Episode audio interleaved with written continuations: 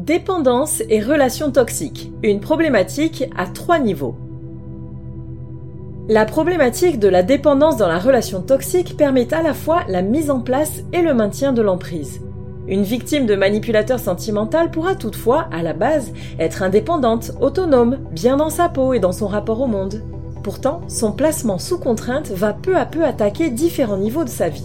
Elle, qui menait sa barque en toute souveraineté avant de tomber sous le joug d'un pervers narcissique, va s'enfermer dans une relation malsaine qui la dépouillera progressivement de ses capacités matérielles, mais aussi de sa liberté de ressentir et de penser.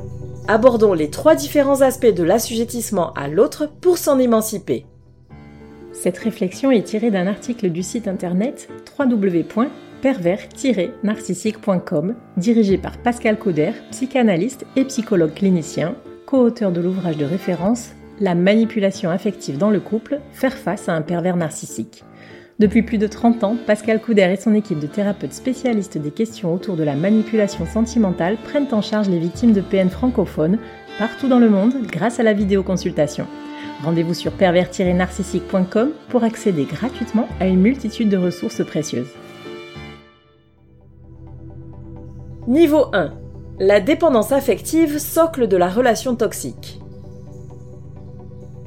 Les personnes codépendantes sont les plus exposées à la manipulation sentimentale. Nous avons parlé de cet état de fait à diverses reprises sur le site pervers-narcissique.com et avons même mis à votre disposition un test gratuit en ligne pour déceler les signes d'une dépendance affective. Notez que le résultat de ce questionnaire, élaboré par notre équipe de psychologues spécialistes de la perversion narcissique, est immédiat et ne demande aucun partage de données personnelles. Par expérience, nous savons que c'est en provoquant cette prise de conscience que vous pourrez entamer une réelle démarche transformatrice vers un plus grand épanouissement. Seulement, reconnaître son état comme dépendant affectif est une étape déstabilisante dans laquelle la psychothérapie aura toute sa place. Mais revenons au fondement de cette attitude addictive. Si la plupart du temps ils se trouvent dans les troubles de l'attachement issus de la petite enfance, ils peuvent également émaner d'expériences malencontreuses survenues plus tard dans le développement de la personnalité.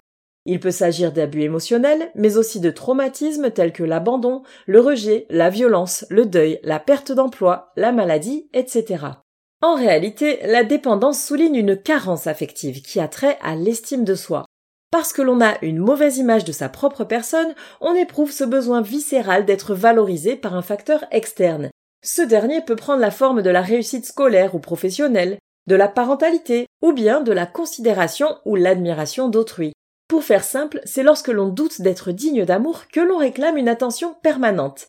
Celle-ci pourra se manifester à travers une inaptitude à apprécier la solitude, un manque d'assertivité, une incapacité à dire non, de la jalousie, un syndrome du sauveur ou de l'infirmière, une psychosomatisation, etc. En somme, le besoin de s'attirer les faveurs de tous cache en réalité une difficulté à s'apprécier soi-même. C'est là que le MPN va pouvoir infiltrer votre psyché, par cette faille que vous dissimulez si subtilement et pour laquelle il semble disposer d'un redoutable radar. Grâce à elle, il vous donnera d'abord l'impression d'une survalorisation, avant de vous maltraiter en vous accordant de moins en moins d'attention pour en arriver à quelques miettes d'un semblant d'amour.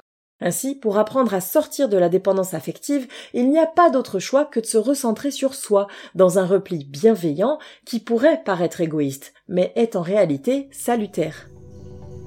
Niveau 2. La dépendance financière ou la mise en cage par le prédateur. Il faut accorder au MPN une sorte de génie dans son machiavélisme. Il réussit presque toujours à réaliser un double tour de passe-passe. D'une part, il rend sa victime responsable de son bien-être, c'est-à-dire qu'il est en fait dépendant d'elle, et d'autre part, il la prive de son autonomie, y compris matérielle. C'est un peu comme si un enfant se mettait à contrôler tout ce qui concerne ses parents. Avez-vous remarqué comme tout doit aller très vite avec ses prédateurs sentimentaux? Il faut se mettre en ménage en quelques jours, se marier en quelques mois, faire un bébé dans la foulée. Le problème, c'est que ces décisions hâtives sont prises sous le coup de la passion des premiers temps, dans un contexte exaltant de lune de miel. Pourtant, vu qu'elles engagent sur des changements de vie très conséquents et qui touchent aussi aux ressources matérielles, elles ne devraient pas se faire sans pondération et sans réflexion. En effet, s'installer à deux implique au moins un déménagement. Se marier oblige à devenir solidaire financièrement.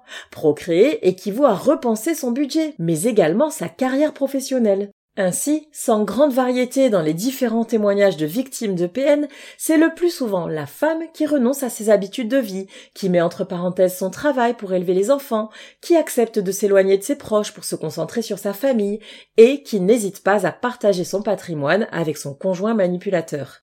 Deux cas de figure se présentent. Le PN gagne bien sa vie. Il utilise alors sa richesse pour tenir sa proie, c'est-à-dire qu'il la rend entièrement dépendante de son argent. C'est en se plaçant en pourvoyeur de la famille qu'il l'incitera à quitter son métier et pourra s'autoriser tous les abus. Ou alors, c'est un parasite. Sans emploi, sans famille, sans amis, il profite de la générosité et de l'argent de sa victime. Pour ce faire, il a un don pour trouver les meilleures excuses à sa situation, parce qu'évidemment, rien n'est jamais sa faute.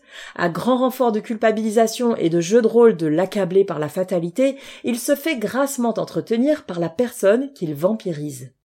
À travers ce qui est présenté comme une normalité, se mettre en couple, contracter un crédit immobilier, acheter des biens en commun et fonder une famille, la proie du MPN perd son autonomie financière par le fait de diminuer ses revenus et ses économies et d'augmenter ses charges. À terme, échapper à son bourreau prendra les allures d'un véritable chemin de croix, tant émotionnellement que matériellement. Mais ne nous méprenons pas, la rupture arrivera fatalement sous peine d'une destruction psychique totale pouvant aller jusqu'au suicide forcé. C'est pourquoi lorsque l'on a le déclic de quitter un PN, il faut s'entourer d'un système de soutien qui puisse couvrir tous les besoins. Une écoute attentive et sans jugement, des professionnels dans les domaines médical, juridique et social, des personnes capables de vous héberger en urgence s'il le faut. Travailler à rétablir un équilibre financier pourra se faire en prévision de la séparation, à condition d'empêcher les incursions du PN, ou une fois celle-ci effective.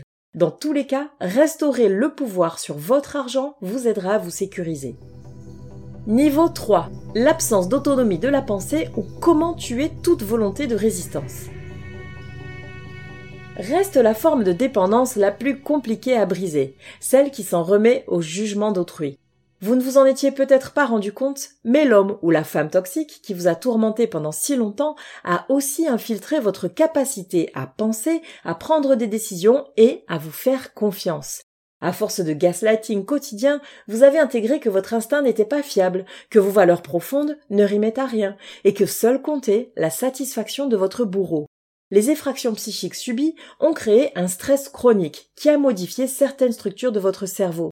Il est donc parfaitement normal d'être déboussolé et de se sentir démuni, voire incapable de poursuivre sa vie sans la présence de la personne qui contrôlait votre esprit. Heureusement, cet état de stress post-narcissique, s'il est pris en charge de façon adéquate, est transitoire et peut même mener à une sorte de croissance post-traumatique qui a fait l'objet d'un épisode de podcast que nous vous invitons à réécouter. L'enjeu pour la victime est de se reconnecter à sa vie émotionnelle. Il s'agit de réapprendre à écouter les signaux envoyés par son propre corps et de retrouver la compétence pourtant innée d'identifier ses besoins. C'est ce que l'on appelle renouer avec son enfant intérieur. En effet, lorsque nous arrivons au monde, nous sommes capables de manifester notre état, et ce sans la moindre retenue. Ce sont les influences environnementales et sociales qui nous conditionnent au fil du temps à étouffer notre voix sous-jacente et à nous parer d'un masque social. C'est à cause de votre parcours de vie que vous avez toléré la maltraitance de la manipulation sentimentale. Ne laissez plus vos traumatismes divers vous gouverner. Pour cela, autorisez votre voix intérieure à s'exprimer et prenez en compte son message. Une bonne alliance thérapeutique favorisera cette compétence fondamentale.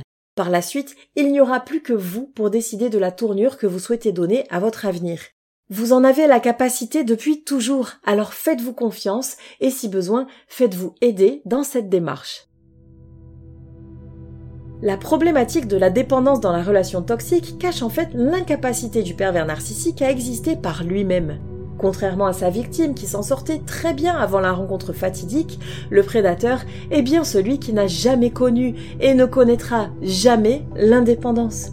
Retrouver l'autonomie affective, financière, de jugement et de décision est à la portée de toutes les proies qui ont subi des abus émotionnels. Il faut simplement s'éloigner du poison qui les a rendues confuses et réapprendre à croire en soi.